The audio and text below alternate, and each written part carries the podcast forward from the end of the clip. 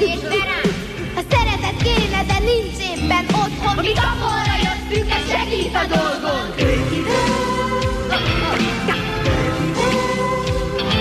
Ja, tele vagy tervel, de lustaság láncol. Felhőkbe lép fel az emeletes ágyról. Védve a holdról a feladat ennyi. Nehéz felnőttlennek lenni. Ha a bizonyítványtól felszűnik a láza. És keserű könnyeket nyelhez pirulálnak. A húgad egy hollyam. Az öcsét kinek helyetted az ágyat. A gyerekkorunk legtraumatikusabb élményeiről beszélünk, ezek a kölyök időadásai, amikor legyártottak nekünk egy egész csapatnyi Geszti Pétert, mintha egy nem lett volna elég. Geszti Péter szövegét halljátok, amint a, ezek a szóviccek, ezek megtestesülnek. Sosem gondoltuk, hogy mindegyik szóvicchez tartozhat egy kicsi emberi sors egy kis emberkének a sorsa. ugyanaz az emberi sors. Igen, tök ugyanaz az emberi sors. Újra, meg újra, meg újra sorozatgyártva szóviccekből. É, mi ez a sors? Ez a sors ez az, hogy Budapesten születsz, a szüleid azonnal tudják, hogy nagyon-nagyon-nagyon sokra hivatott gyerek vagy. Ez fontos. Leginkább Budán. Leginkább Budán, esetleg az Második kerületben. A második kerületben. Vagy a 13. Vagy kerület. az 5. 5. 13. első, második kerület, 12. kerület. Ezen, ezeken a kerületeken kívül nincs élet.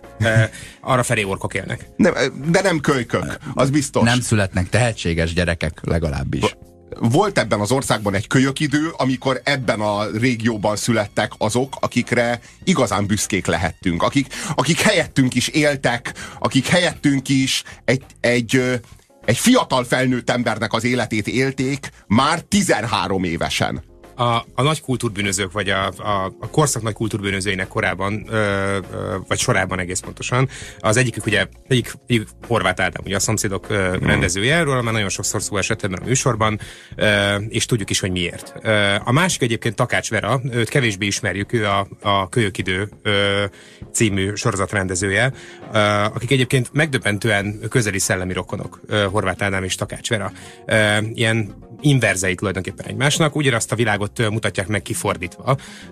Mert ugye a szomszédok alapvetése a következő, van egy világ, ahol mindenki gyerek, felnőtt, felnőtt bőrben élő gyerekek, a világtól elzártan, izoláltan léteznek egy ilyen relatíve biztonságos környezetben, csupa olyan uh, morálisan uh, könnyen vállalható döntés közé szorítva, mint hogy, hogy mit tudom én, mit vegyek este a közértben, mi ment este a tévében. Uh, hát azokat a döntéseket meghozva, uh, amelyeket Káder elvtárs számára van, engedett. Elvállalja-e azt a munkát? Erre a válasz mindig az, hogy nem, hiszen ugye előre jutni nem szabad, sőt bűnös dolog többre törni annál, mint ami az embernek megadatott.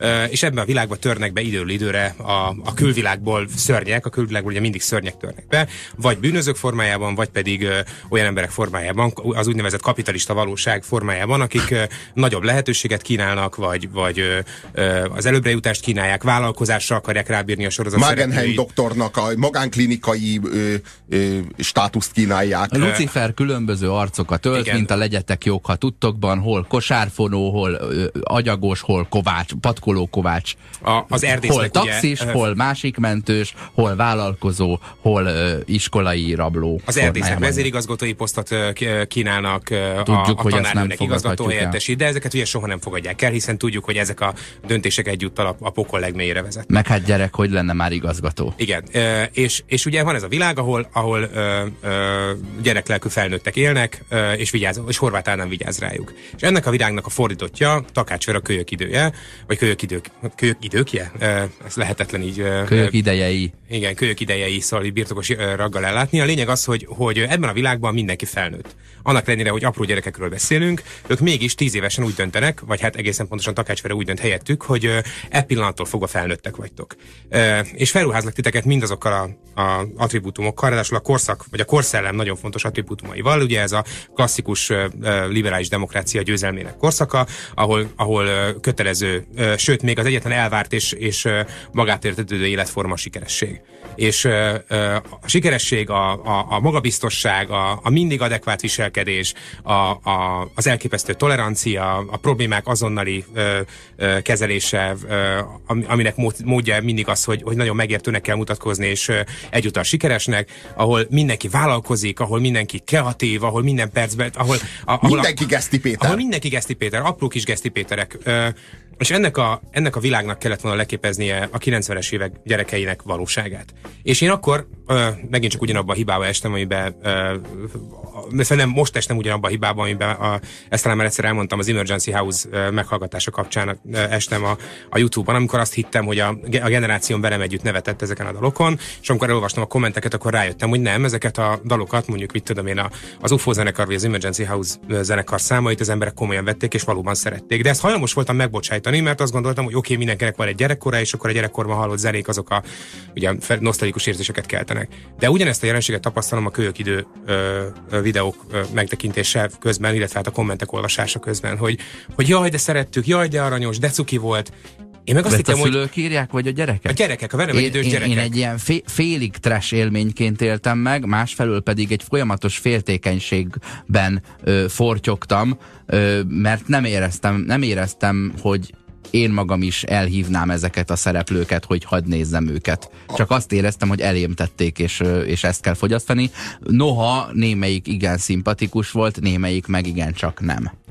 Had már 6-7 éves korukban ezek a gyerekek ott voltak Gaskó Balázs mellett, akkor mi ugye Gaskó Balázs egy, akkor elnök egy nemzedékkel idősebb uh-huh. náluk, ö, ö, ők, ők már akkor már kicsi gyerekekként, már 6-7 éves kicsi gyerekekként kilettek választva erre a sztár szerepre. Ők lesznek a nemzedékünk reprezentánsai. Ők lesznek azok, akik hirtelen felnőtté válnak, és egy egész generációt fognak szénné frusztrálni azzal, hogy ők meg hát még ilyen magányos, szomorú, szorongó kisgyerekek, amilyenek hát a nem mi csak, nemzedékünk gyerekei voltak a 90-es évek elején. És nem csak magányosak és szorongó gyerekek, gyerekek voltunk, ahogy általában alkalmaz gyerekek nemzedéktől függetlenül, vagy, vagy korszaktól és történelmi kontextustól függetlenül, hanem a rendszerváltás árvái voltunk. Ki jobban, ki kevésbé elszegényedve, elképesztően frusztrált és a, a jövőbe hit, vetett hittől megfosztott szülőkkel, ostoba tanárokkal, és egy ilyen mindent körül lengő rettenetes bizonytalansággal és szegénységérzettel, és borzalmasabbnál borzalmasabb szubkultúrákkal. Ezektől mind megóva. A kölyök idő világa valami, kölyök, ugye a kölyök idő világában élő gyerekeket ez valamiért elkerülte. Ők sose voltak skinheadek, sose voltak rockerek, sose voltak rapperek, ő, őket nem hagyták el soha, vagy ha el is hagyták, akkor, akkor ugyan ejtettek pár könycseppet a barátnőjükért, vagy a barátjukért, de a, még aznap már át belefolytak a következő szerelembe, ami megvigasztalta őket. Nem voltak pubertás kríziseik, vagy ha voltak is, azok, azokat egy, egy okos és nagyon megértő felnőttel folytatott rövid beszélgetés után egyúttal fel is oldották. Nem, ne, ne, nem voltak olyan problémáik, amelyeket Geszti Péter valamelyik szóviccel ne lett volna képes elhesegetni. Mert itt is erről van szó, hogyha kéne egy jó jó kis poén, ha kéne, miről szólt ez a szignál, amit hallottatok? Ha kéne egy jó, jó kis ö, élmény, hogyha szükséged van egy új nézőpontra, vagy valami kreatív megfejtésre, akkor mi itt vagyunk. Mi itt vagyunk neked. És nekünk az volt az élményünk, hogy a mi problémáinkat, amitől ilyen kis magányos, szorongó, kis törpe maszturbátorok voltunk, ezeket nem lehet egy szóviccel feloldani. Ezeket nem lehet megoldani Geszti Péter egy újabb kreatív ötletével. Tehát, hogy ez nem a marketing kreativitásnak a, a lapjára tartozik, azon a síkon ezek nem megoldható, nem feloldható problémák. És itt ez a, az egész kulturális minta, amit a kölyök idő elénk tárt, azt hazudta nekünk, hogy dehogy is nem, van valahol a 12. kerület és a második kerület határán egy olyan pont, ahol ezek az emberek élnek, ahol ezek a, ezek a fiatal kölykök, ezek felnőttként élnek, ahol a srácok a csajokhoz,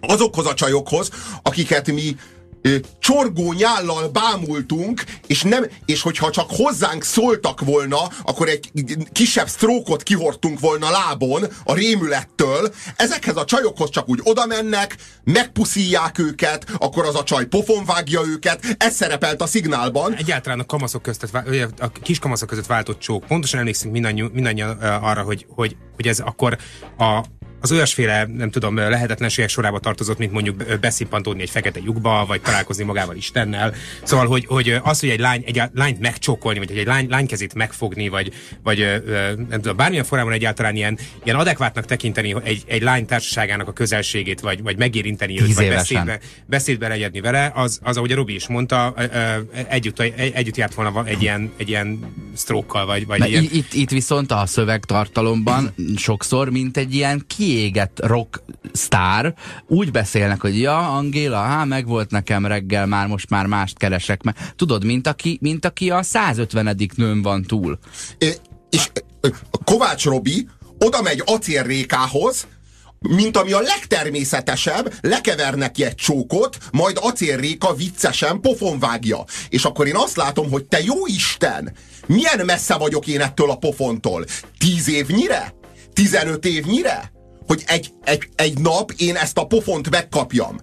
És akkor azt éreztem, hogy mert akkor nem volt meg az a kritikai szemléletem, ami, amivel most már azért fel vagyunk vértezve, hogy úristen, hát ez hazugság, hanem akkor így a, az, azzal frusztráltak szét minket, hogy úristen, ez létezik. Valahol létezik, valahol a mikorosztályunk már felnőtt, már érett, már sikeres, már, Már Geszt- kiégett. már Geszti Péter, sőt már túl is van rajta. győzött. Csak mi nem.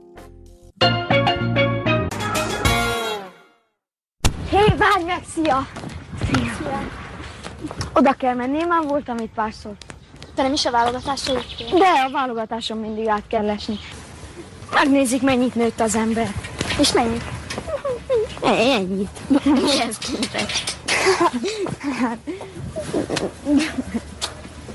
Te először vagy ilyen helyen? Aha. Azt hiszem véletlenül hívtak be. Én már kicsi korom óta járok.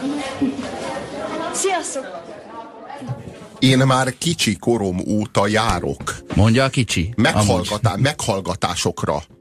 Tehát ez, ez a nagyon De kemény. és, és ez a mondat a meghallgatáson mindenképpen túl kell esni. Ez kicsit olyan tartalommal, mintha úgy is fölvesznek, mert hát én már vagyok valaki. Igen, de hát igen. formailag úgy illik, hogy a többieket is látszólag versenyezni. meg be- Hagyjuk, de igen, hát nem fognak ők itt a beavatlak ebben, hogy hogy van, hogy, hogy van ez ebben a világban, ebben a, ebben a, ebben a, a kiváltságosak világában, Hollywoodban.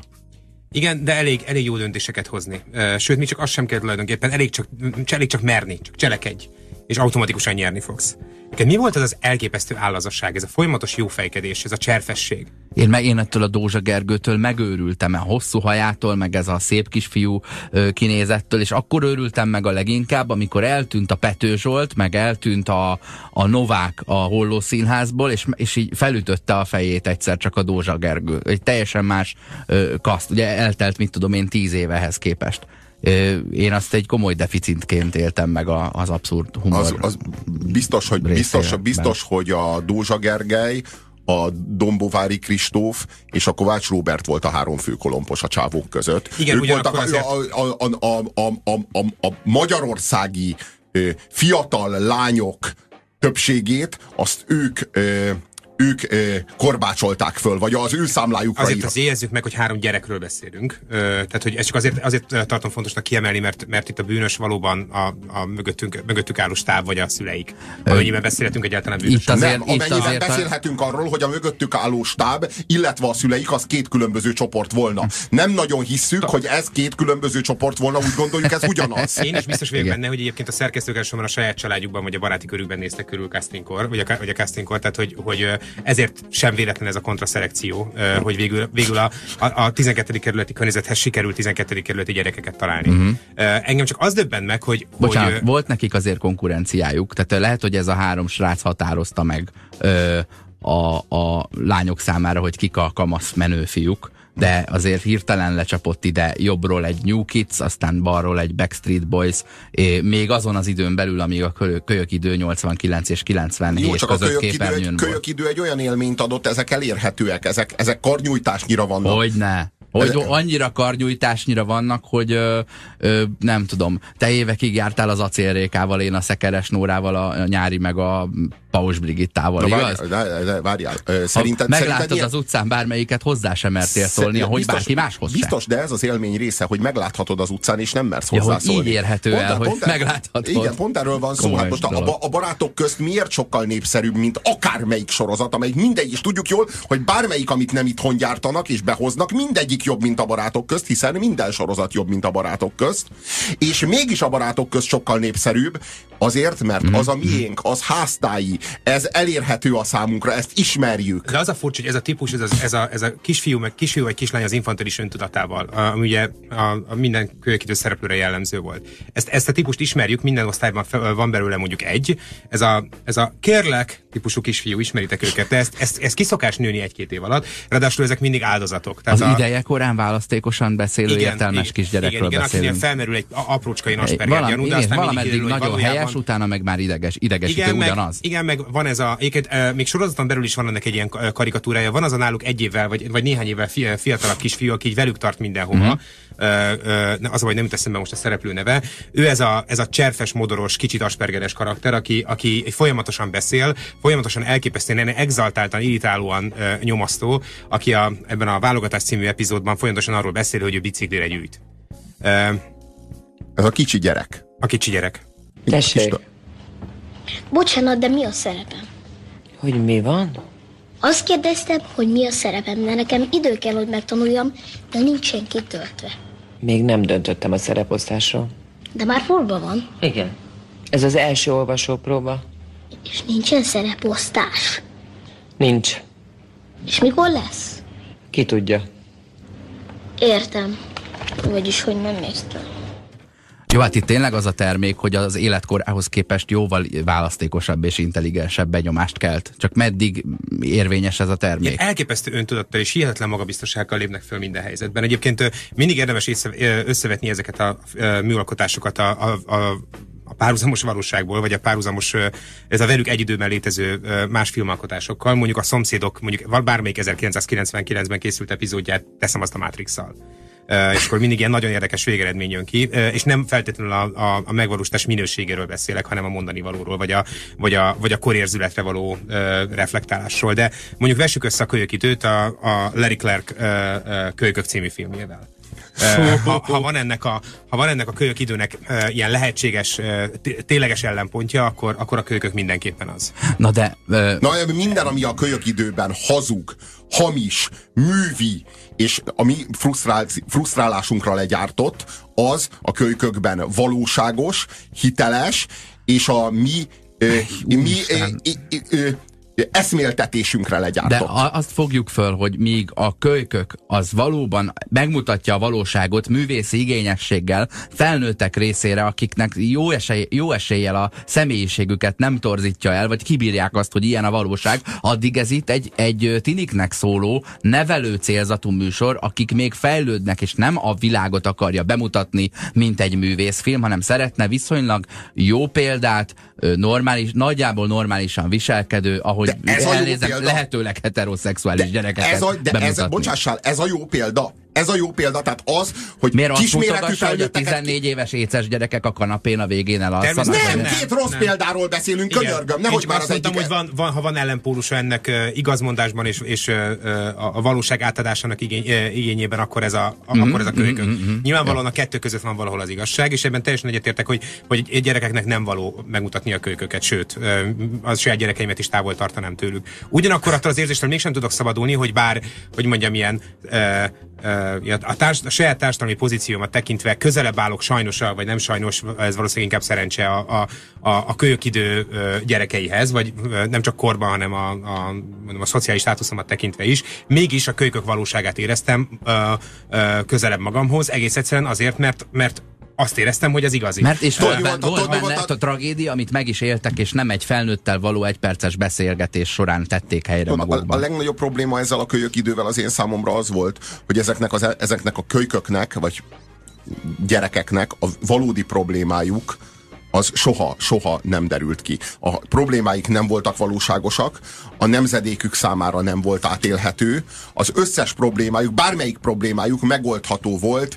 egy, ma, egy marketing tanács keretében. Tehát, hogy mindegyik problémájuk egy ilyen, egy ilyen De ha nem is volt kezelhető, akkor egy, egy, egy jó, jó kreatív munkából ki lehetett őket emelni a, a, a letargiából. Tehát, hogy tudod mit, készítsünk inkább egy jó újságot, és akkor nekiálltak újságot készíteni. Vagy indítsunk be egy lángosütő vállalkozást a sarkon. És akkor beindították, és természetesen sikeres volt. De De természetesen kerestek de vele egy csomó Mint pénzt. hogyha ez így ment volna, mint hogyha ez létezett volna ez a korszak, vagy létezett volna ez a nemzedék. Tudod, kihez hasonlítanám ezzel, hogy sikeresen lángos tárul a sarkon? A Tagobert bácsi három kisunokája, akik nagyon vastagon megkeresik a pénzüket ö, limonádé árulásból.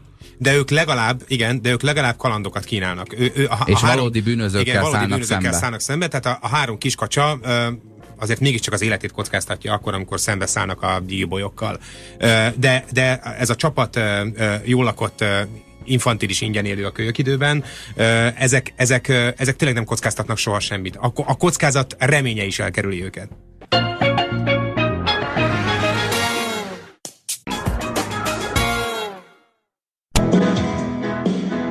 Iszonyú, amit ezek a dalommal csinálnak. Te ezt hagyod? Hát ez hallgathatatlan. Figyelj, nem az énekórán vagy. Ez egy rock and roll vagy mi. Üvölts, indulj be. Oké? Okay? Ne kint sikítsál, hanem itt.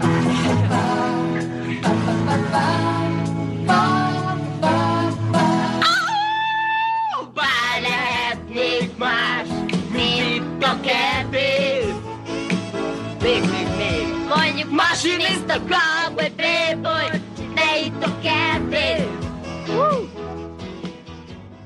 Bárkivel áll a pénz. Hú, Jaj, ez, az, ez már itt a roll. De kellemetlen. Ugye i, ö, Korom Attila itt Viktor szerepében ebben az évadban a, a, az újabb korelnök, az idősebb srác, aki utólag egyébként úgy néz ki, mintha Johnny Depp kiszaladt volna a kalózos filmnek a forgatásáról. igen, igen, aki kistérségi Johnny Depp. megtanítja a színpadi szenvedélyt ennek a, hát Johnny a Depp, másik Johnny Depp pixelesített változata. De, nem, de valójában nem a színpadi szenvedélyt tanítja meg, hanem egy ilyen, egy ilyen rohadt, ö, ö, ilyen ö, önképzavaros, viselkedés zavart, egy, egy, valami, valami, valami olyan, olyan ilyen gátlástalan és ilyen fékevesztett pojácáskodást, amit az ő fogalmaik szerint a rendező elvár, amit látni akar a színpadon. Itt És ilyen- aki ebben jó, az Robi. Kovács Robi, aki ugye itt Szabolcs néven fut, aki gátlástalanul viselkedik úgy, ahogyan tudjuk, hogy nem szabad nyilvánosan viselkedni.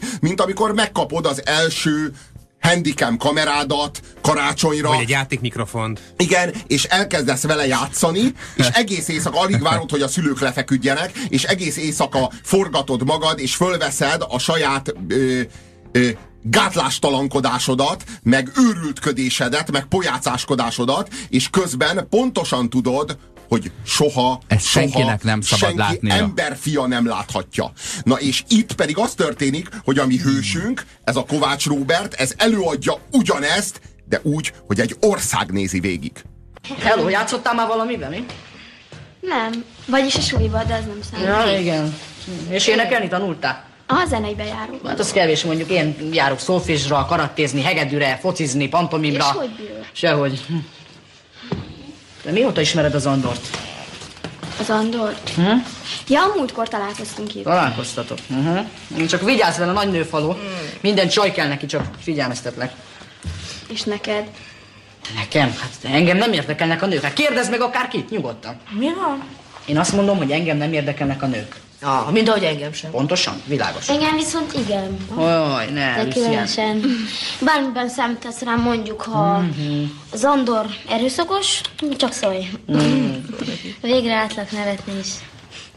Ja, Istenem, annyira borzasztó, hogy ezek a, ezek a srácok, meg csajok, ezek úgy menőznek, meg úgy lazáskodnak itt, mint azok a felnőttek, akiknek sikerült megnyerni a rendszerváltást. Úgy, hogy mi még azt éreztük, hogy úristen, ez az egész rendszerváltás, ne, hát nem állunk nyerésre, de hol van még a vége? Még ebből akármi lehet. Jelenleg azt látjuk, hogy a rendszerváltás az három egyre vezet ellenünk, és a 15. percben van a meccs. Robi, hogy Tehát kb. ezt éreztük, ebben, ebben a státuszban Igen, voltunk. Robit meg engem, meg valószínűleg az Oszit sem talált el a rendszerváltás abban az értelemben, hogy, hogy nem szenvedtük meg nagyon, de a, a, de a mellettünk lévő fiú, meg a, meg a kettő padder előttünk ülő lány biztos, hogy teli találatot kapott.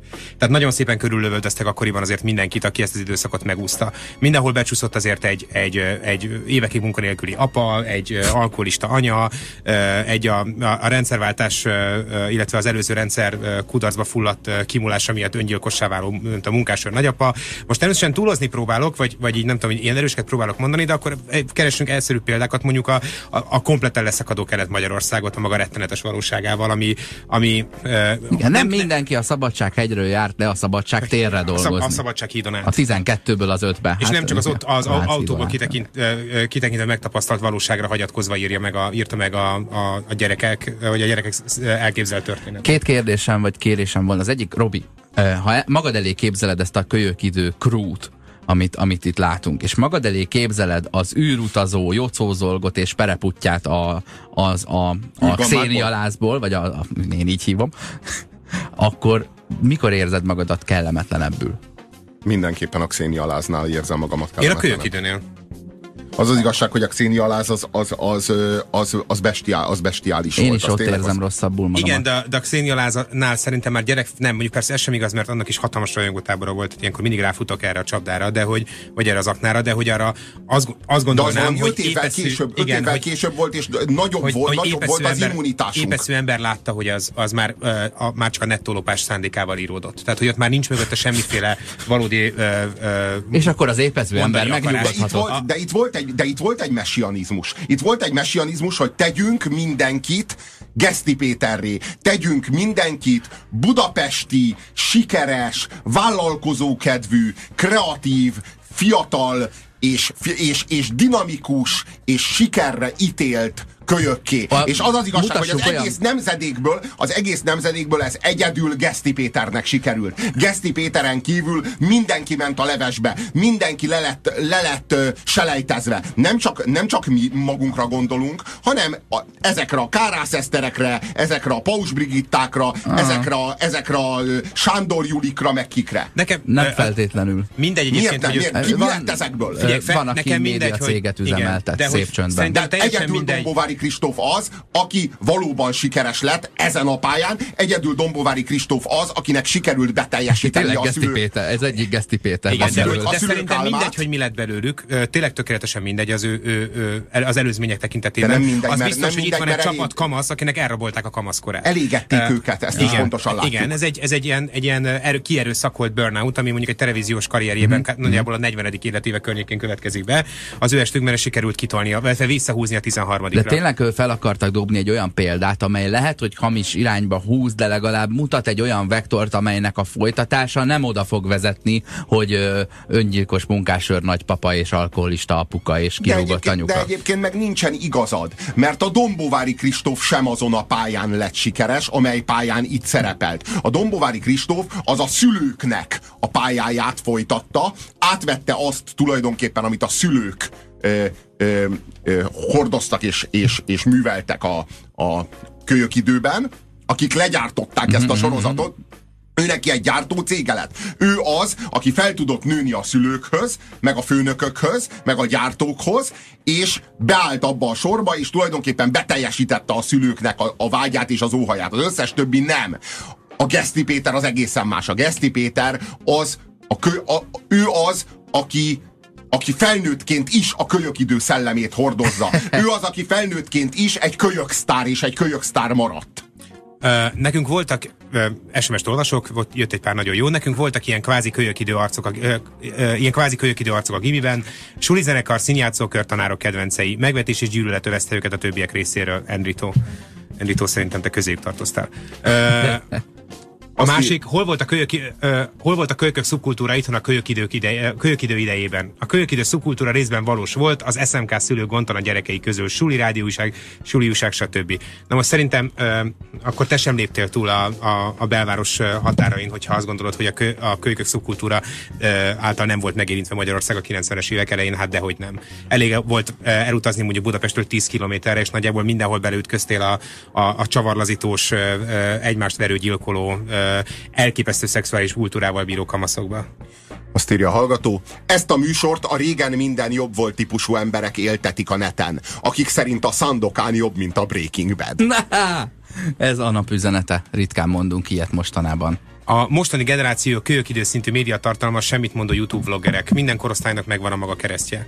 Igen, de legalább az az élményünk, hogy, uh. hogy, hogy néhány kölyök kilépett a Kölykök című sorozatból, és most én blogol, vagy én vlogol. Nem pedig az az élményünk, hogy gátlástalan szülők a gyerekeikből bazári majmot csinálnak 10 millió ember szeme láttára. Újabb SMS, akkor ezek a kölykök a budai poszt ex-kommunista értelmiség csemetéi voltak? Hát ezt mindenki döntse el maga. Igen, mi erre gyanakszunk. Ügyes Pontosan. fogalmazás. Ö, hát az az igazság, hogy ezeknél a kölyköknél, akikkel frusztrálták a mi nemzedékünket, ezeknél ö, mi akkor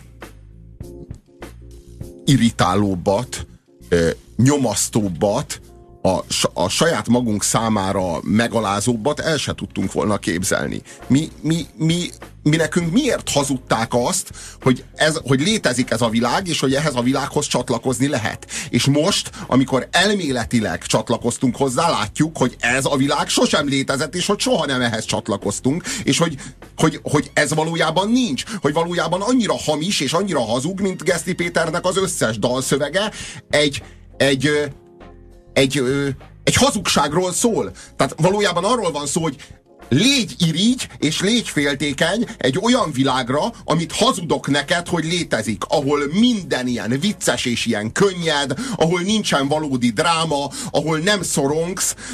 De Egy, egy, Mert hogy mindenkinek megvan, a, ahol senkit nem hagynak az útszélén. Mert hogy, mert hogy mindenkire szükség van.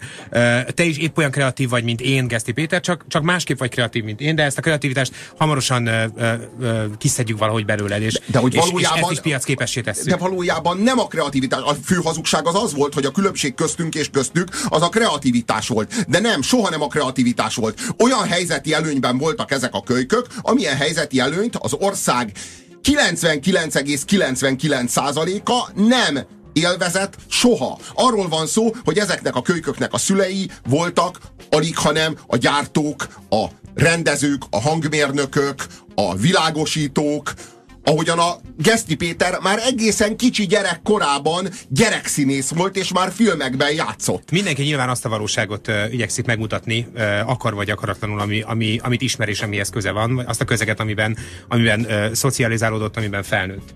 Uh, uh, és az a baj, hogy ez egy nagyon aprócska szubkultúra, a televíziós szubkultúra. Uh, és, és valóban, hogy te is mondod, nagyon-nagyon kevés köze van a valósághoz. És mégis valamiért ezek a tévések kötelésüknek érezték ezt a szubkultúrát megmutatni, és, és ennek a szubkultúrának a, a, a belső törvényszerűségeit ö, ö, örökérvényűnek vagy totálisnak hazudni. Azt írja az egyik ö, ö, SMS író, hogy a kölyök idő tökéletesen beleillett a Familia Kft. és a Fiderikus Show infantilizmusával áthatott, áthatott televíziózásába. Az, az az igazság, hogy a, a Familia Kft. Az, az, az bestiálisabb volt, én úgy gondolom. Egyszer szállhatnánk egy műsort a Familia Kft.-nek is. Ez igaz, de hogy szer- szerintem a, a, én azért érzem a kölyök időt bestiálisabbnak, mert hogy, és a, a Xenia Láznál is bestiálisabbnak, mert hogy itt egyértelműen gyerekek lettek megrabolva, nem csak a színészek, hanem a, az a közönség is, akiknek szánták. Igen, igen. És a, az az igazság, hogy még csak nem is színészek voltak. Hát még csak nem is gyerekszínészek voltak, hanem kicsi méretű, felnőtteket játszó ripacsok. Olyanok, akik, akik nem, valójában nem gyerekeket játszottak el, hanem felnőtteket játszottak el gyerekként. Ez az infantilis Ez magabiztosság, ez az infantilis magabiztosság, amiről beszéltünk az imént, ez a modoros infantil, infantilis magabiztosság az, amivel egy kamasz védekezik a, a pubertás krízisei ellen. Az egyik lehetséges védekezés. Van egy csomó egyéb védekezés, valaki nem tudom, gyújtogat, van, aki tényleg nem tudom, ö, ö, emósnak áll, mások meg nem hülye verseket írnak. Van ez a típus is, amiről beszéltünk, ez az infantilis magabiztos, akit ugye rendszerint kigyűrölnek az osztálytársait, mégis valamiért a dolog egyetemes életéve. Ez, ez egyik gond. A másik gond pedig az, hogy szerintem egy kamasz gyerek ö, éppen, attól, ö, éppen azért, mert hogy kamasz, valójában nem rendelkezik stabil személyiséggel. Éppen átalakulóban van, gyerekből felnőtt lesz. Ezt az átalakulást végigkíséri tényleg számtalan, nagyon kellemetlen, nagyon rossz krízis, ami, ami az emberi élet szakaszait tekintve szerintem az egyik legkellemetlenebb életszakasz, annak ellenére, hogy nagyon jó is, mert hát ugye az ember akkor még félig gyerek, van egy csomó nagyszerű emlék, ami, amit mit tudom, én, örökké a szívünkben őrzünk halálunkig, bla bla De kínos dolog. De hogy, de hogy a, a kamaszodás igenis kellemetlen dolog. Valami És- feszít belülről, nem tudod kifejezni, és igazából mindig valahogy mellé, mellé tenyerelsz a igen, lényegnek. igen, mindig mellé nyúlsz. Ez a, kam- a kamasság lényege. Rossz verset írsz, rosszul udvarolsz, rossz ruhákat veszel föl, rossz világnézeted van, valahogy minden, minden úgy mellé sikerül, ahogy a Robi is mondja. Még nem ford ki. És ebbe az állapotba szerintem ezekre az emberekre rettenetesen kell vigyázni, és minden támogatást meg kell nekik adni annak ellenére, hogy egyébként Bence nagyon kellemetlen társágot jelentenek. Itt az ellenkezője a, a történik. szüleik, szüleik, Ez ki lett exportálva. Ez az élmény ö, 10 millió otthonba kiexportálva. Így van, és ez mindenkit érintett, kivéve ezt a csapatot. Tehát ezt a, ezt a csapatot a kamaszkor elkerülte. Mint hogyha azt tanácsolták volna ezeknek a kölyköknek, hogy kedves kölykök, játszátok el a felnőtteket. Egy rendes gyerekszínésznek azt, a, azt az utasítást adja a rendező, hogy te most itt egy ilyen és ilyen gyereket játszol. Még- A, ezeknek a kölyköknek azt a ta- utasítást adták, hogy te itt és itt ezt és ezt a felnőttet fogod eljátszani. És ettől lett rohadt kellemetlen az egész. És még egy fontos dolog, hogy legyetek kulisszái egy világnézet sikerének. Tehát, hogy, hogy itt van most ugye a, a, a liberális kapitalizmus, a piacgazdaság, amihez ti illusztrációul fogtok szolgálni. Ez az önkényes mérvadó Puzsér Robertel, Horváth Oszkárral és Nyári Gáborral. Itt a 90.9 Jazzin. Folytatjuk az önkényes mérvadón, a témánk a kölyök idő, a kamaszadó, ami kamaszodott Kamaszodó, annak, kamaszadó. annak idején. Na, 89-től annyira- 97-ig.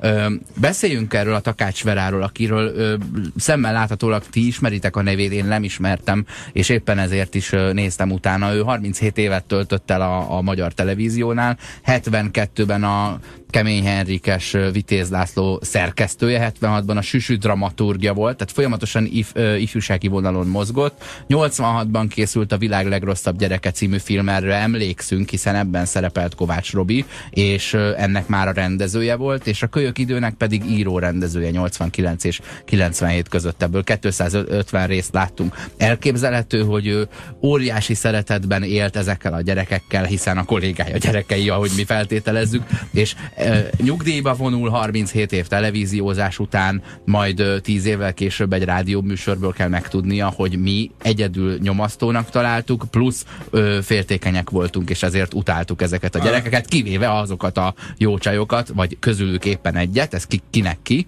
akit, akit meg nagyon szépnek tartottunk, és annál is inkább nem voltunk képesek hozzászólni egy tőle különböző bármelyik másik csajhoz. Én nem tudom, én, én, Én nem, én, nem az, én nem hinném, hogy irítség és féltékenység lenne el mögött. Biztos, hogy van ebben ez is, hiszen épp ez a baj, hogy ö, én, én, igen, ezzel nem értek egyet Robival. Szerintem pont ez a baj, hogy irítséget, féltékenységet és irritációt váltott ki belőlünk ez a sorozat, nem pedig ö, nem tudom, rokon szenved meg, meg vágyat arra, hogy megnézzük a következő epizódot is. Ö, persze ez csak nem tudom, valószínűleg kettőnkre vagy hárunkra igaz, mert hogy, hogy, hogy azért nemzedékünk javarésze rajongott ezért a borzalomért. De én biztos vagyok benne, hogy Takács Vera nem a, nem a nemzedékünk megnyomorításának vagy irritálásának szándékával készítette ezt a sorozatot. Számára ez volt a realitás. Ő valóban azt hitte, hogy, hogy az emberek javarésze így él, a gyerekek valóban ilyenek, hiszen De- ehhez, e, e, ez, ő ezzel találkozott, ezt szokta meg, ilyen, ilyen gyerekekkel találkozott a televízió gyerekmegőrzőjében, óvodájában, a, a, a kollégái gyerekei javarészt ilyenek voltak, és az a, az a ö, ö, relatíve izolált ö, értelmiségi közeg, ahol ő élt, mozgott és dolgozott, az csupa ilyen kis cserfes, jókedélyű, minden problémát megoldani képes, infantilis kisfelnőttet termelt ki magából, mint amilyenek a kölyök idő szereplői. Engem ez a Kovács Robi irritált a legjobban, és nem hinném, hogy irítséget vagy féltékenységet éreztem iránta. Legtöbb esetben szégyent éreztem, és azt éreztem, hogy úristen, de rohadt kellemetlen ez, hogy valaki ekkora felületet, ekkora platform, platformot kap a semmihez. A semmihez. Ahhoz, hogy, hogy tulajdonképpen semmi más ne legyen, mint Geszti Péter kulturális ö, ö, helyi értékének, kulturális mintájának a kirakata. Neke, nekem a legkínosabb érzésem mindig a, a náluk 5-6 vagy 10 évvel idősebb szereplő ö, vel kapcsolatban volt. Ugye ez, ez legtöbbször a, a Gaskó Balázs, de itt ebben a, ebben a szériában, vagy évadban, ha úgy tetszik, akkor a Korom Attila, aki ezt a Viktor karaktert játsza, semmi keresnivalója ott azért rohadt menő, mert a kisgyerekek számára baromi menő, hogy valaki velük úgy játszik, mintha annyi idős lenne, mint ő. Amikor én első osztályba mentem, akkor volt két Zoli az osztályban. Ugye, amikor több embert ugyanazon a keresztnéven kell szólítani, akkor általában találékonyak vagyunk. Itt az lett a megoldás, hogy volt kis Zoli és nagy Zoli. A kis Zolit azért hívtuk kis Zolinak, mert a kis Zolinak a kis volt a vezetékneve. A nagy Zolit azért hívtuk nagy Zolinak, mert körülbelül hatodikosnak kellett volna már lennie addigra. Ö, ilyen benyomást kelt egy ilyen lakli közöttük. Nekem meg, a, nekem meg a, a, az, a, az a legfájdalmasabb, amikor azt látom, hogy, hogy itt van, itt van egy, egy csomó kölyök, és hogy ezek a gyerekek, ezek már 6 éves, meg 7 éves korukban ott ültek a stúdióban, amikor még a szájukat nem tudták kinyitni, amikor még a kölyök idő egyáltalán nem is egy ilyen script volt, mint amit itt látunk, nem, nem, nem volt forgatókönyve, meg nem fikciós kölyök idő volt, hanem egyszerűen csak egy stúdióban szerencsétlenkedés, szégyentelenkedés élőben, ugye tudjuk, hogy minden élő tévéműsor bénázás, ez törvény. Ennek megfelelően az is egy ilyen kivéve persze a sportközvetítéseket, amiket úgy jó élőben, ahogy van. Tehát minden ilyen alkalommal az volt az élményünk, hogy úristen, hogy kerülnek ezek a tévéstúdióba? De a Hat évesek? Hét évesek? Még meg se tudnak szólalni. Még meg se mernek is. szólalni, és már ott ülnek, és már várják, már a kispadon ülnek, és már várják a szerepet. Tehát, hogy itt az már a, ke- a, le, a, a kezdet kezdetén az érződött, hogy itt nem az alkalmasság választ ki, hanem a helyzeti előny választ ki.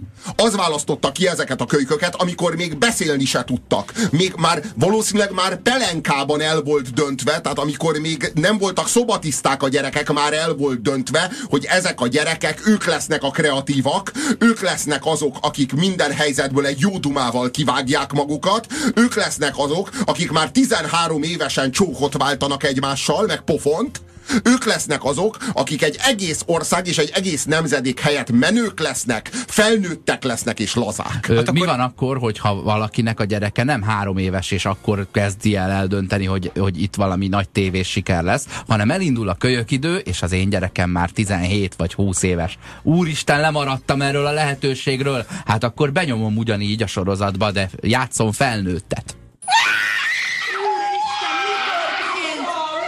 Jaj, Kiti, ez nagy Mi ez a zöld? Mi folyik itt? Mi van veled? Itt él? Mi van? Ráfolyt a tinta az ingére. Ráfolyt. Miért veszel föl egy 3000 forintot? Igen, ezt mondom, is Áldja meg egy Jaj, nem, nyugodj meg, Ki semmi jön baj. belőle? Pontosan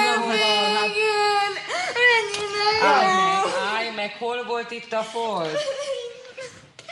Jó, azért egyrészt az áldozathibáztatás egy, egy jelentős korai példáját látjuk, ahol a, amikor leöntik tintával, akkor az hangzik el, hogy miért veszel föl egy 3000 forintos felsőt. Ez itt egy idősebb szereplő. Másrészt a női ripacságnak is adtunk azért Ez utat. nem a hálózathibáztatás, ez a szomszédok szelleme. Hát Igen. itt, igen, itt, Itt ér össze igen. a két dolog, amit a nyári Igen. rögtön a Igen. műsor elején megfigyelt. Kellett helyettünk. neked, kellett neked fogyasztani és kapitalistás, kapitalistáskodni. De, de most kiderül, hogy az a 300 forintos fölső pont elég jó lett volna arra, hogy összetintázd. Most végre a proletár, most végre a, a gazdagréti proletár dicsőül meg, akinek nem volt szüksége a 3000 forintos felsőre, és lám, milyen jól járt. Ilyenkor tudom értékelni igazán, hogy a rendszerváltáskor születtem, és nekem ez a korszak teljesen kimaradt. Nagyon kínos elképzelni, hogy milyen lehetett ebben élni. Uh, hát egyébként valóban, valóban rettenetes volt. Én, én nagyon nem szerettem a 90-es éveket, és azt gondolom, hogy egy nagyon, nagyon kellemetlen, nagyon tragikus korszak volt. És, Én hálás vagyok azért még így is, hogy nem a 80-as évekre esett az érettségiz, érettségizésem éve. A, azért a nemzedékem ö, ö, ö, számtalan tagja keserget már amiatt, hogy bárcsak tíz évvel idősebbek lennénk, és Mhm. akkor, akkor, akkor csatlakozhatunk volna a, a lopók első nagy nemzedékéhez.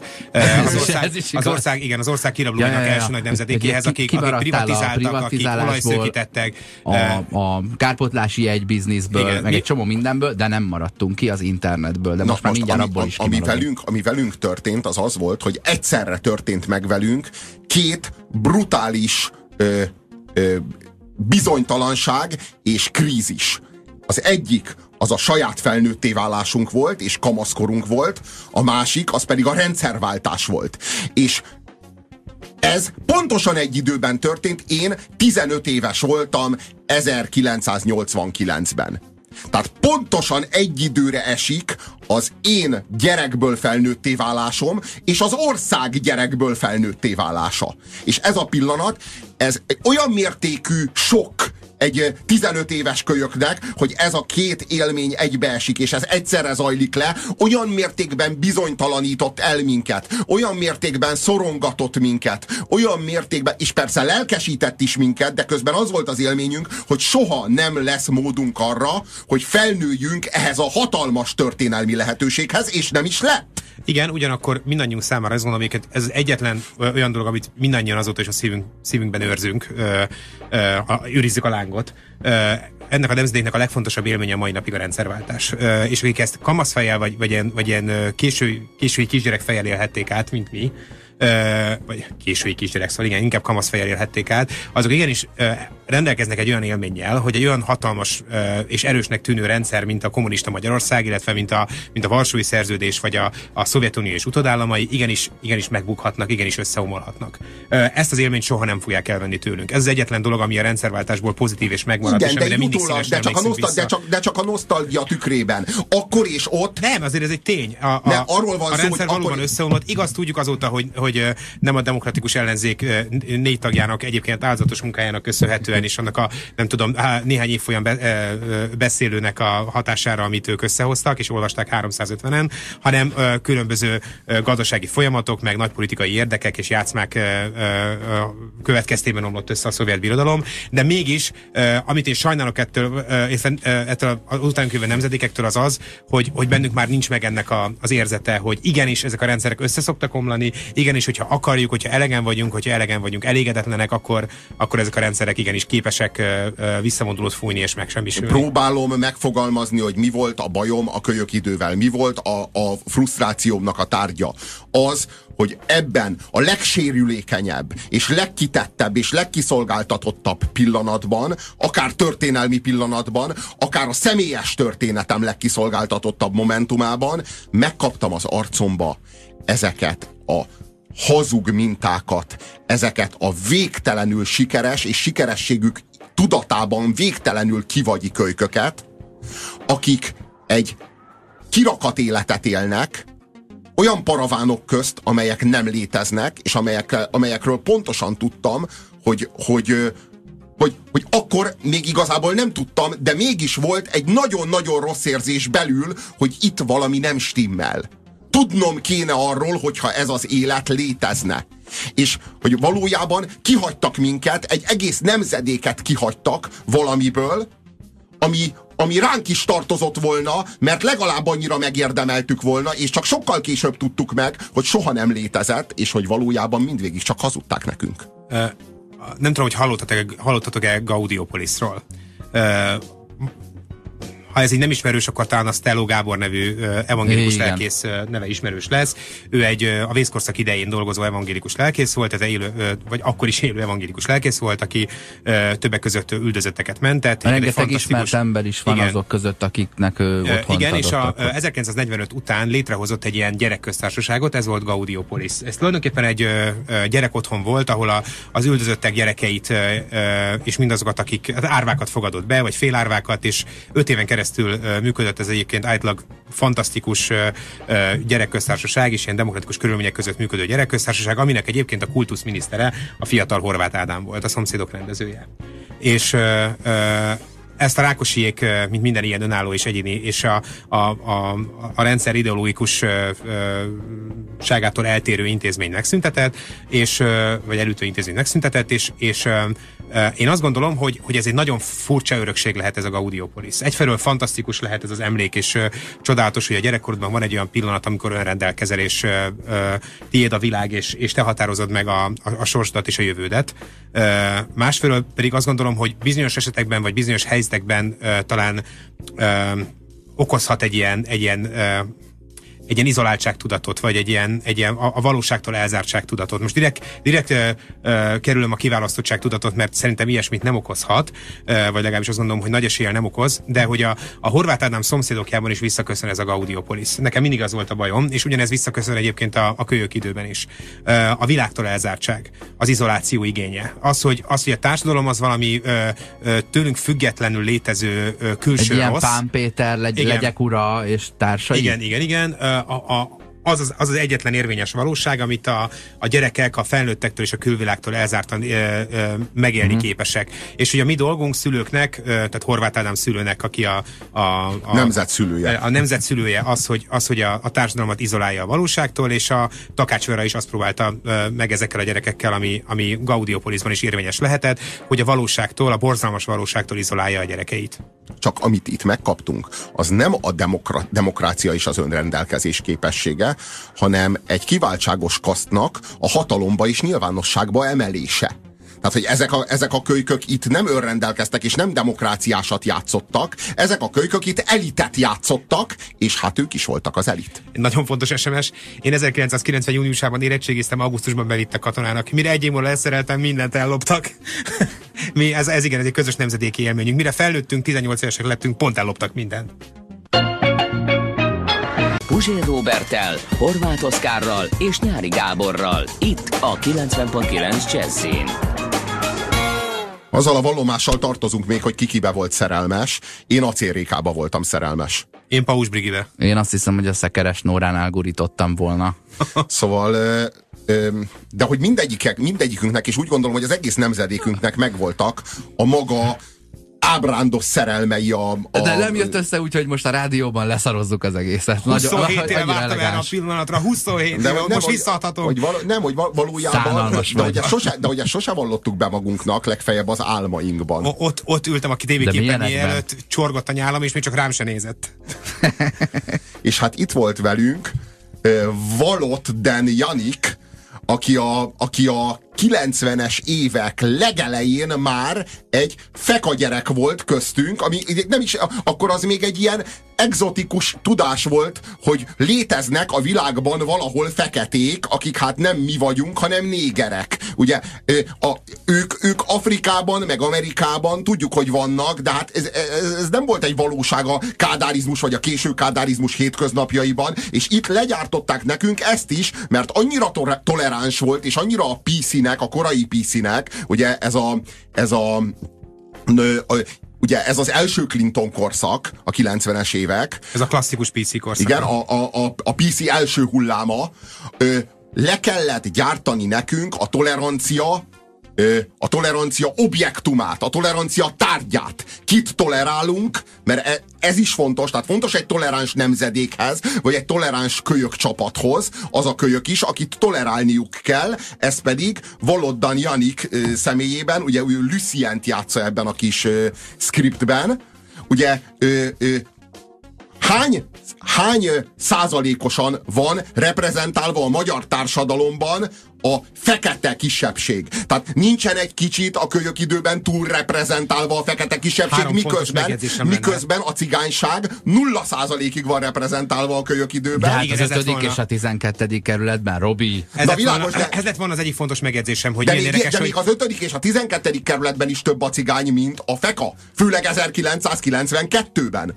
Hogy, hogy, hogy nincsen, nincsen használható roma szereplőnk, ezért keresünk egy PC-kompatibilis fekete szereplőt, ami ugye az amerikai PC terméke, nem pedig a magyaré. Nekünk ugye egy... egy, egy Nem Ennyire- fordítottuk. De Egy ennyire gyarmati, szerep- ennyire gyarmati, A- hogy nem fordítottuk le a a toleranciát. másik, hogy még a korszak- Angolul, feketé- angolul olvastam a könyvet. Igen, a feketéről cigányra. A korszak ikonikus amerikai televíziós sorozatában a Dallasban sincsenek feketék. Tehát a Dallas készítői azok pont, tehát maximum... gya- Texasban játszódik, ott Texasban, vannak. De, De legalább- Texasban, de abban legalább Texasban vannak sokkal több fekete van, mint ahány fekete élt Magyarországon a 90-es évek elején. Tehát Texasban is élnek jó, feketék persze. természetesen. Bár nem- nem szívesen ö, És lennék ott. átmennek a, a háttérben, mit tudom én, felbukkannak, mint nem tudom, ilyen, ilyen sokadlagos szereplőként, vagy behoznak valami fontos iratot az irodába, vagy ilyesmi, de a Dallas legalább nem hazudja azt, hogy, az, hogy, a, hogy a Texas üzleti elitjének része lehetne Mhm. akár egyetlen fekete üzletember is. Ezzel szemben ez a, ez a sorozat azt állítja, hogy, hogy ezek a fekete fiúk így jön, meg fekete fiúk, lányok így jönnek, mennek a, a 90-es évek Hát Budapestjén. legalábbis az egy nyolcadát képezik mondjuk egy bármilyen tetszőlegesen vett fiatal minta. Miközben, harmadik- miközben pontosan tudtuk, hogy nulla százalékosan vannak Abban- jelen, hiszen sosem láttuk Abban őket. az általános iskolában, ahova jártam, ö, oda járt ö, egy kínai fiú. És ö, akkor még ez, hogy ázsiai fiú az, az, az elképesztő ritkaságnak számított. Tényleg ilyen olyan volt, hogy még évekkel később is, hogy picit az ember úgy megborzongott, amikor elment a közelében, hogy te jó Isten, van ilyen is. És a, a, az, az egész iskola Jepünnek hívta, bár kínai volt. Jepün? Jepün, mint Japán. Ez, ez a, ez a nekem, nekem korszak. óvodában fölöttem járt egyel egy Bobby nevű fekete kisfiú. Tehát ugye, nekem, nekem nem tűnt fel az, hogy ez itt valami újdonságot hordoznál. Most tűnik fel. Acél Rékában ma is szerelmes vagyok, írja az egyik SMS írónk. N- Nem vagy egyedül ezzel. Oh.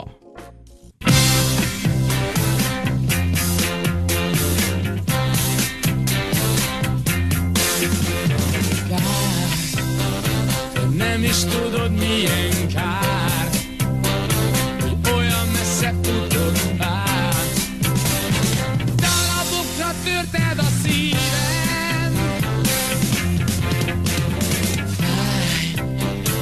nem is tudod hogyan Hogy búcsú nélkül itt hagytál Hogyan tudtad ezt tenni vélem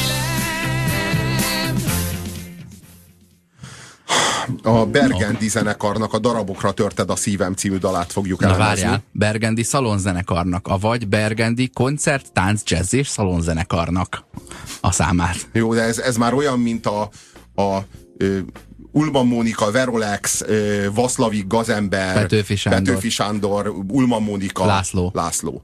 Tehát hogy ez már igazából nem lehet komolyan venni már a felsorolás felénél sem. Szóval, hogy ez az a dal, ami a legnyomorúságosabb szerelem koldulást reprezentálja a hazai dalszövegmezőnyben.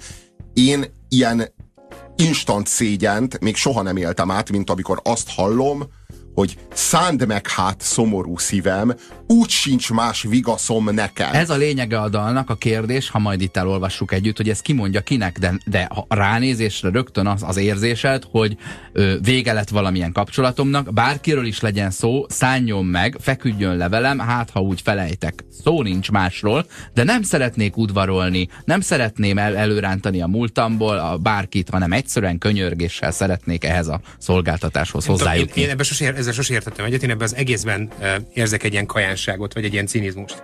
Ez az a fiú, aki azzal fekteti le a lányokat, illetve azzal a dumával nincs a fekteti. szívéről? Szó nincs a szívéről. Ez az a srác, aki azzal, azzal a dumával fekteti a lányokat le, hogy, hogy aj, képzeld, annyira fáj most nekem, elhagyott a barátnőm, annyira jó esne, ha valaki egy kicsit megszeretgetne, Most tudod, hogy miben tévedsz te? Hogy Demien Ferenc soha életében nem volt cinikus. Demien Ferencnek, ha a száját elhagyta bármilyen sor, az mindig százszázalékosan, konkrétan, komolyan volt véve. Ez a csávó, ez nem, ez nem ö, ironizál önmagával, meg a saját érzéseivel. Ő mindig egyszerűen csak leírja úgy, ahogyan érzi. Ezt pontosan tudjuk. Itt arról van szó, hogy lehetséges, hogy a Demien így szokott csajozni, ilyen szánalom dumákkal szokott csajozni, de ő ezt a saját ö, stratégiát, saját nőzési stratégiát öntötte dalba, és ezt kaptuk meg az arcunkba. Mint egy kulturális el, mintát. ol- olvassuk el az első tíz sort, és próbáljuk már meg megfejteni az én kedvemért, hogy kihez beszél az első hat, és kihez az azután következő négy. Két külön ember, ez most mondom előre. Én is azt gondolom. Kár, hogy nem is tudod milyen kár, hogy olyan messze futottál, darabokra törted a szívem. Fáj, te nem is tudod, hogyan fáj, hogy búcsú nélkül itt hagytál, hogyan tudtad ezt tenni vélem. Ugye itt olyanhoz beszél, akivel volt valamilyen kapcsolata, akit látott már, és elment jó messzire. Majd úgy folytatja, szánd meg hát szomorú szívem, stb., hogy Úgy egy összetört szívet ö, megragaszt. Hát nyilván nem azzal fogom ragaszgatni, aki széttörte. De lehet egyébként, ez nincs kizárva. Nincs kizárva, hogy ugyanannak szól.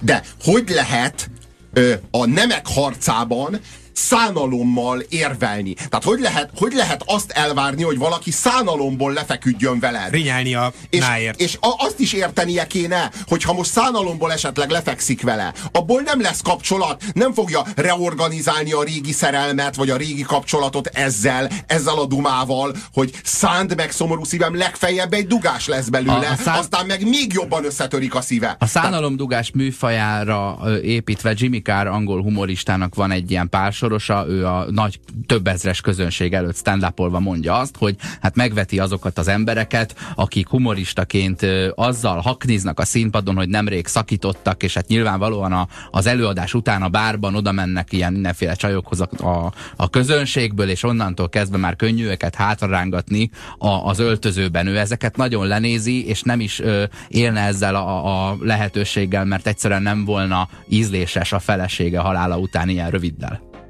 De én, én, de én nem tudom, lomtalanítás volt? Vagy miért akarna egy nő megragasztani egy szívet? Miért lenne az neki jó? Miért lenne az neki jó, hogy valami összetört limlomot megragasszon? De a múlt héten a Secretman azt énekelte ugyanebben a műsorban, hogy szeres nagyon, mert szükségem van rád. De és az neked miért lesz jó? Kérlek sírj, ne sírj. Kérlek sír, ne sír. Na most ugyan, itt arról beszélünk, hogy jöjj el hát, hogy egy összetört szívet És mi van, megragasz. hogyha- Igen, van, hogyha- egy összetört szívet, és az nekem miért lesz jó? És mi, van- mi lenne, hogyha ezúttal is a pszichoanalízist hívnánk segítségül a rejtély megoldásához? Mi van, hogyha az első két sorban valójában a, a haszontalanná vagy a működésképtelenné vált nemi szervéhez beszél? Ha innen, a, innen közelítjük meg ezt a kérdést, akkor mindjárt egyértelművé válik, hogy valójában ez egy, ez egy valaha potens, de most már merevedési gondokkal küzdő férfi uh, siráma uh, a, a, egy, a, a péniszéhez. Nem tudom, a- mit mondjak most hirtelen a- de- erre, de de- ez, de azért nem egy, a- de ez még- egy jó régi számnyári. De még a Viagra megjelenése előtt. Így van, így van. Arról, az első két sor ugye arról szól, hogy hát, hogy fáj, nem is tudod, hogyan fáj, hogy búcsú nélkül itt hagytál, hogyan tudtad tenni ezt vélem, vagy hogy kár, nem is tudod, hogy milyen kár, ugye Roma? Jelen meg is nevezi kár. a, igen, Igen. a, a dal a fősét, hogy olyan messze futott, a darabokra törte a szívem, és aztán elkezd hozzá könyörögni, hogy szánd meg hát szomorú szívem, úgy sincs más vigaszom nekem.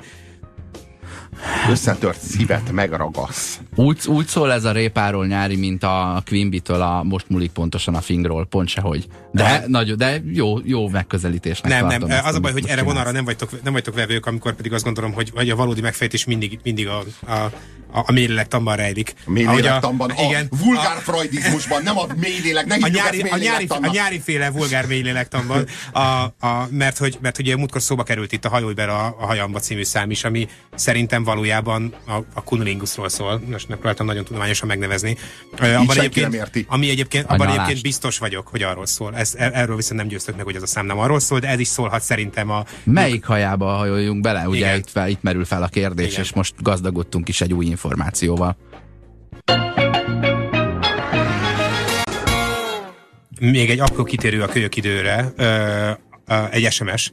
A cigányok a sorozatban már kis hiány gyereket neveltek volna, furcsán jött volna ki, ö, Smiley írja Balázs. Í- Ö, ez amellett, hogy egy Csúnya, Egy de nagyon csúnya közben SMS. humoros, de a valóságra de reflektál a az a valóság, helyzet, igen, ettől sajnos. próbált megóvni minket Takács Vera, vagy ettől próbált minket ö, megóvni Horváth Ádám, Ettől nem védett meg minket a Mitulátbáti Hotta jelenség, ahol ugye szembesülhettünk uh, mém, mémé vált Igen, de mivel- olyan mivel családi sorsaló, tőle- 11 évesen már De mivel meg voltunk tőle védve, és már akkor is jött- jö- létrejöttek ezek az apró valóságbuborékok, amikkel, amikkel most a Facebookot vádoljuk, ezért a Mitulát Bátira is rácsodálkoztunk, ahelyett, hogy a hétköznapjaink részévé tette volna valaki, vagy legalább megpróbált volna minket felkészíteni arra, ö, hogy, hogy, hogy a valóság fájdalmasabb lesz annál, mint ami ennek elsőre tűnik. A szomszédok meg a kölyök idő az pont azért jött létre, hogy egy olyan valóságot kreáljon nekünk a sajátunk helyett, amelyben ez a jelenség nem létezik. És majd ez a jelenség valahogy megoldja magát. Persze az ő feladatuk nem a jelenség vagy a probléma megoldása lett volna,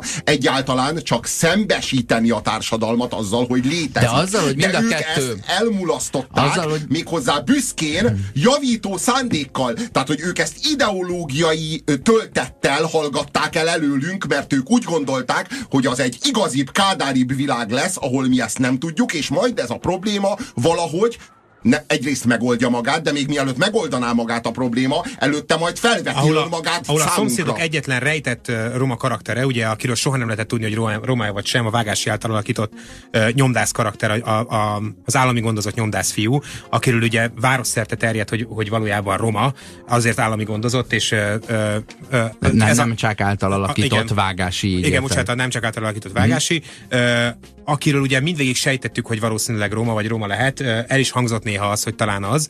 Ö, De még ezt hogy, is megúzták inkább. de ezt is inkább megúsztuk, illetve egyetlen módon ö, tudtuk megmutatni, illetve akarta Horváth Ádám megmutatni a romákat. A, a, a polgárosult. A polgárosodó, a közegéből kiemelkedni akaró, ö, egyébként... Kiemelkedni akaró? Kiemelkedett? Kiemelkedett romát, aki, aki tényleg ö, tízezerből egy szerencsétlen, akinek ez sikerülhet, Hát, és hogy sikerül. val- valójában a roma ö, probléma is már megoldásként látszik, méghozzá egy olyan megoldásként, amely nem történt meg, amely deficittel a magyar társadalom együtt él, és amelynek a megoldásával adós. Ez itt a rohadt nagy probléma. Na de térjünk vissza a Kamagrához és ö, Demjen Ferenchez. Szomorú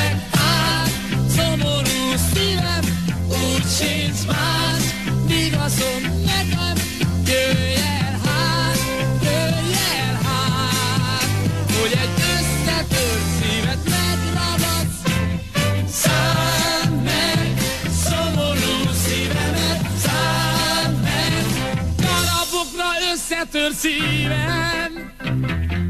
A szánalmat vaginára váltó művelet nagyon is működik. Nem véletlenül, hogy, hogy a halott pénz feldolgozta és susra járatta ezt a dalt, újra nagy sikerrel. Szomorú vagyok, meg érzelmes, szeres létszi, mondja az SMS írónk. Jó. Ez a szánalmat vaginára váltó művelet tökéletes. De nem azt mondtad, hogy neked volt olyan ismerősöd, aki Nekem volt ilyen ismerősöm, aki, aki na, több százszor elkövette ezt a műveletet? több százszor elkövette ezt a ezt műveletet, egészen mechanikusan. Úgy értem, hogy, hogy voltak erre ö, ö, ilyen jól bevált receptjei. De a nők miért indulnak be a szánalomra? Ezt magyaráz már el nekem, légy szíves, mert én eddig azt, ez az azt tudtam, hogy anyáskodás, ezt úgy ez az tudtam, anyáskodás ösztöne, az összetört kisfiú, az összetört szívű kisfiú, akit megbántottak. Ezek a nők észrevétlenül fekszenek be ennek a fiúnak az ágyába, feküdtek be ennek a fiúnak az ágyába. Tulajdonképpen észre vették, hogy az történik velük. Ők akkor vigasztaltak, nem szexeltek.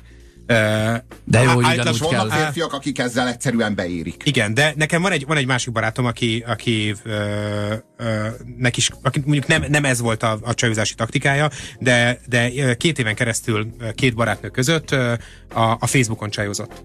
És uh, volt elmentve egy dokumentumban egy ilyen csajozós panelszövege, amit csak be kellett másolni az a, a, a Facebook chatbe, amikor elkezdett csajozni. Uh, ráért ezekre a csajokra, és elkezdte bemásolgatni ugyanazokat a, a, a paneleket, amiket minden esetben már, ez már egy- ez egy letesztelt. és- széria volt? Ez egy széria volt, után? igen. Úr, és ami a legdurvább, hogy volt A, B és C menü. Vagy A, B és C program. Uh-huh, és ezeket ő tényleg ilyen, ilyen tervszerűen ö, ö, ugyanazokat a paneleket beépítve a rendszerbe ö, működtetett. Ö, a, az A menü az a, a, a, ha jól emlékszem, Veszprémben van talán egy ilyen me- medvefarm. Az első a Veszprémi medvefarmon tett kirándulás volt, ez volt az A menü. Mhm. Uh-huh. Tehát az első randin irány a maci farm, ahol aranyosan meg lehet etetni mézzel a macikat, de a méz csak ott került elő az autóban, mert a lányok először nem tudták, hogy hová indulnak. És akkor ott előkerült a méze az, a- az a, a, táskából, és akkor, erre? igen, Mm. és akkor maci farm is jaj, de aranyos, és amikor aztán együtt hazamentek, akkor a srác már bekisztett egy ilyen Tesco-ban vásárolt menüt, amiről előadta, hogy azt ő sütötte meg, meg, meg megvette azt, vett egy bort, aminek utána járt, hogy, és amit megborszakértett a helyszínen, hogy ez egy, mit tudom én, ö, 89-es évjáratú tök mindegy, minden Dűlőszelektált. dűlőszelektált, igen, a tanninok és a savak. Ö, és amikor ezen túl voltak, akkor leültek az ágyra, eh, ahol kétféle, ott, ott, ott ketté vált a program, eh, vagy, vagy VH1 nézés volt, és a, akkor, ha a lány már eléggé be volt csicsentve meg a srác is, akkor hogyha valaki eltalálta a, a VH1-on játszott dalnak a, a, a, az évjáratát, tehát hogy mikor íródott, Ugye, akkor egy csókot kellett váltani. Tök fiúk. Vagy pedig a... Ugyanígy csókkal végződött? Nem, nem, a csak másik, a simán program, a, a játszottuk program másik verziója pedig az volt, hogy a srác előadta, hogy két évig tanult masszírozni, és hogy, hogy látja, hogy a lány el van egy kicsit gémberedve, és, hogy, és, és ezt körülbelül azt hiszem, hogy ilyen 70-80 esetben alkalmazta. Egészen mechanikusan. Egyébként ez nagyon sokat elmond rólunk is, tehát férfiakról és a nőkről is. Jó, csak és tudod, minden egy valamit, egy valamit nem értünk. sikeres volt. Egy valamit nem értünk. Azt, hogy Demién Ferenc, aki minden egyes pórusára, minden egyes sejtjére kaphatott nőt, miért szorult rá arra, hogy szánalommal csajozzon? Demién Ferencnek aztán tényleg nem volt szüksége erre, főleg a 80-as években, amikor ezt előadta, hogy ő szánalommal, hogy kolduljon, hogy koldulja a szerelmet. Szánd meg hát szomorú szívemet. Miért? Miért kéne megszánni egy popstárt Magyarországon. Valakit, aki ráadásul ö, saját zenével, saját produkcióval, saját koncepcióval, nemzedékének legjobb énekhangjával, és egy halálosan menő zenekarral lép fel, és aratja a sikereket. Tehát, hogy ha valakinek, ennek a Demién Ferencnek egyáltalán nem volt szüksége a szánalomdugásra.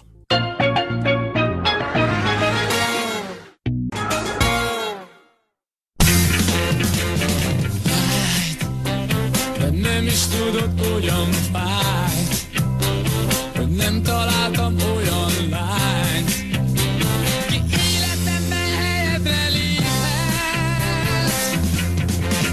Most jó, te nem is tudod milyen jó, hogy nincs ki hozzád hasonló.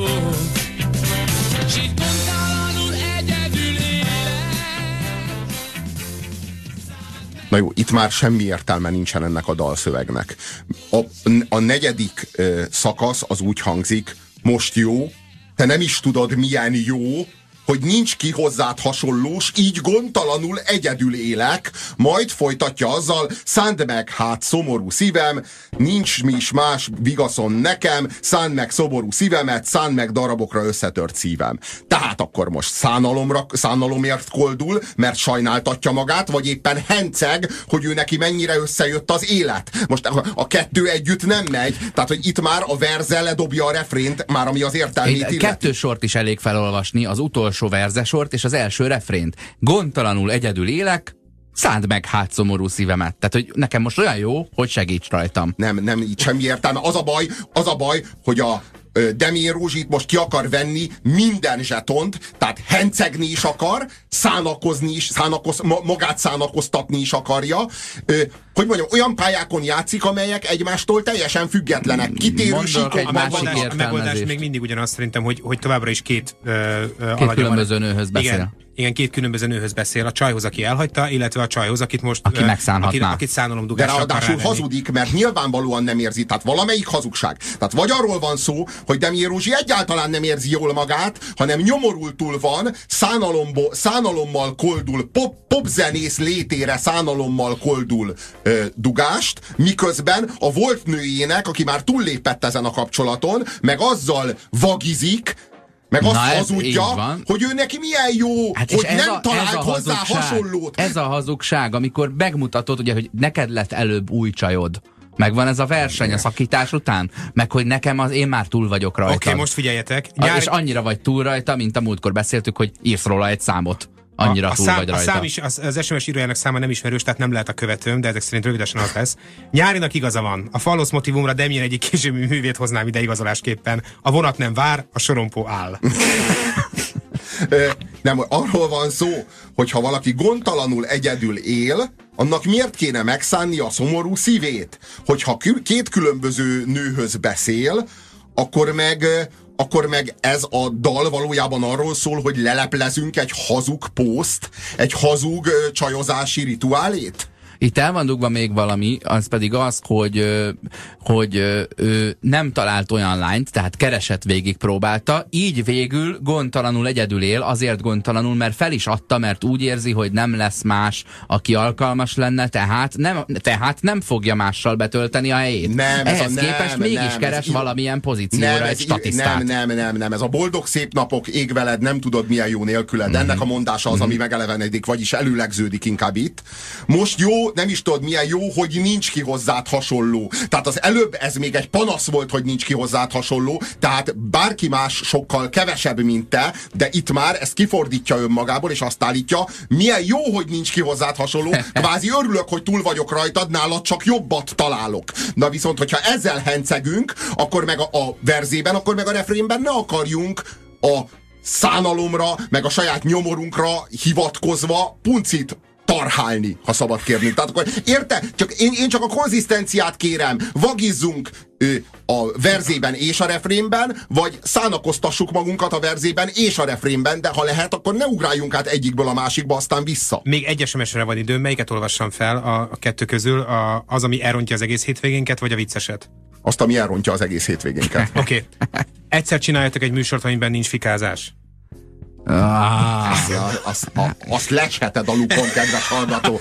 Azt nem fogod megérni, vagy És- és remélem, hogy melyik a- akkor kirohad a számból a fogam. Melyik, melyik az, a, amelyik, amelyik viszont elrontja a hétvégénket? Ez volt az. Hát, ez nem jött össze. Azt írja Dávid a Facebookon, szalonzenekar szalonban pedig piálni kell. A refrén ennek értelmében az óda az alkoholhoz. És ez egy, lehet egy lehetséges értelmezés. Tehát De a hogy az- valódi az a szakítás a verzében, és alkoholizás az alkoholhoz énekel a refrénben. Nem, a csaposhoz Egyébként- érdekel, a csaposhoz Ah, jó, énekel a refrénben. ha ez a megfejtés, mindegy. akkor ez tiszta? Uh, 97,5%-os tisztaságú. Ö, mert, hogy, mert hogyha így van, akkor az első, második, ver, tehát a, a verze az ugye az ex szól, a, a refrén pedig az alkoholnak, semmi másnak, vagy a csaposnak. Ami egyébként Úgy az alkohol egyébként sok esetben a következő csaj. Na jó, de úgy érthető, hogyha az ex-csaj az, az valamilyen... Egy másik szubstancia? Igen, valamiféle nem, nem, nem, nem, mert tehát teljesen normális dolog emberről alkoholra váltani. A társadalmunkban százezrek teszik ezt. El, sőt, hát egy ideig párhuzamosan megvan, aztán amikor már nagyon elég volt belőle, akkor a nő vagy a férfi az alkoholfogyasztó másik felet magára. akkor arról van szó, hogy a Reméljük, negyedik- hogy Demjén Ferenc soha nem választotta ezt a megoldást. De akkor arról van szó, hogy a negyedik ö, verzére sikerült végre lejönni, letisztulni, tehát a negyedik verze az a tisztaság Ezt verzéje. még akkor nem énekelte el. amelynek szellemében, igen, igen, amelynek szellemében most már tiszta vagyok, most már túl vagyok a, a, az alkoholon, leraktam a poharat, A és szerelmén így, van és túl, és így ezért is gondtalanul, iszik. hát ez, arról beszélünk, a szerelmén az alkoholon van túl, és így gondtalanul egyedül él. Az egyedül az így azt jelenti, hogy szárazon. Nem, én úgy értem. Ja, ez lehetne, de hát nem igaz. De, de, Mi, mi, miért lenne igaz? Ettől még értjük. De ha a nőről van szó a verzékben, és az elsőnél az van, hogy, hogy itt hagytál, és utána a verzében kell segítség, szálljon meg valaki, legyen az alkohol, aztán a következő verzében azt mondja, hogy itt hagytál, de most már jó nekem egyedül, de azért még így is innék, tehát megijön a, a refrén, az nagyjából olyan, mint hogy vagy azért iszom, mert ö, savas vagyok, vagy azért, mert ö, kevés a savam. Nőről van szó végig, csak a- nem nagyon lehet tudni, hogy mi nő, a partnernő, vagy az alkoholtartalom. Ez volt az önkényes mérvadó mára Nyári Gáborral, Puzsér Roberttel, Horváth Oszkárral és hallgatóinkkal. Sziasztok! Köszönjük a figyelmet, kellemes hétvégét, sziasztok!